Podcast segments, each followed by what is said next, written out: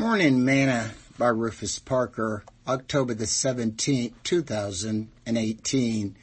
Sanctify them through thy truth. Thy word is truth. John chapter 17, verse 17. Today's morsel. This word sanctify means to render pure or to cleanse from sin. See 1 Thessalonians 5 verse 23 and 1 Corinthians 6 verse 11. Sanctifying in the heart of a Christian is progressive. It consists of one becoming more like God and less attached to the world.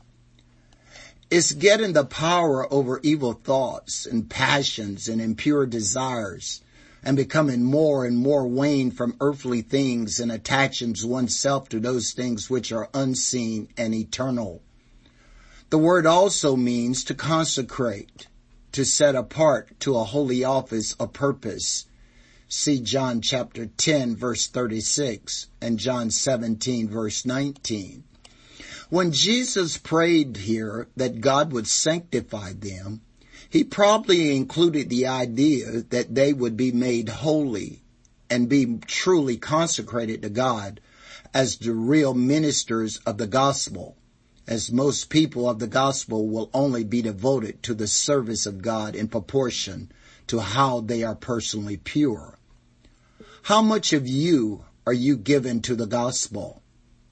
It is a reflection of your inner purity and relationship with Christ.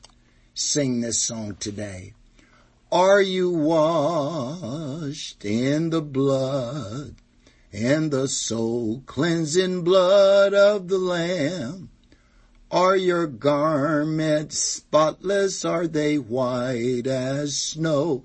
Are you washed in the blood of the Lamb?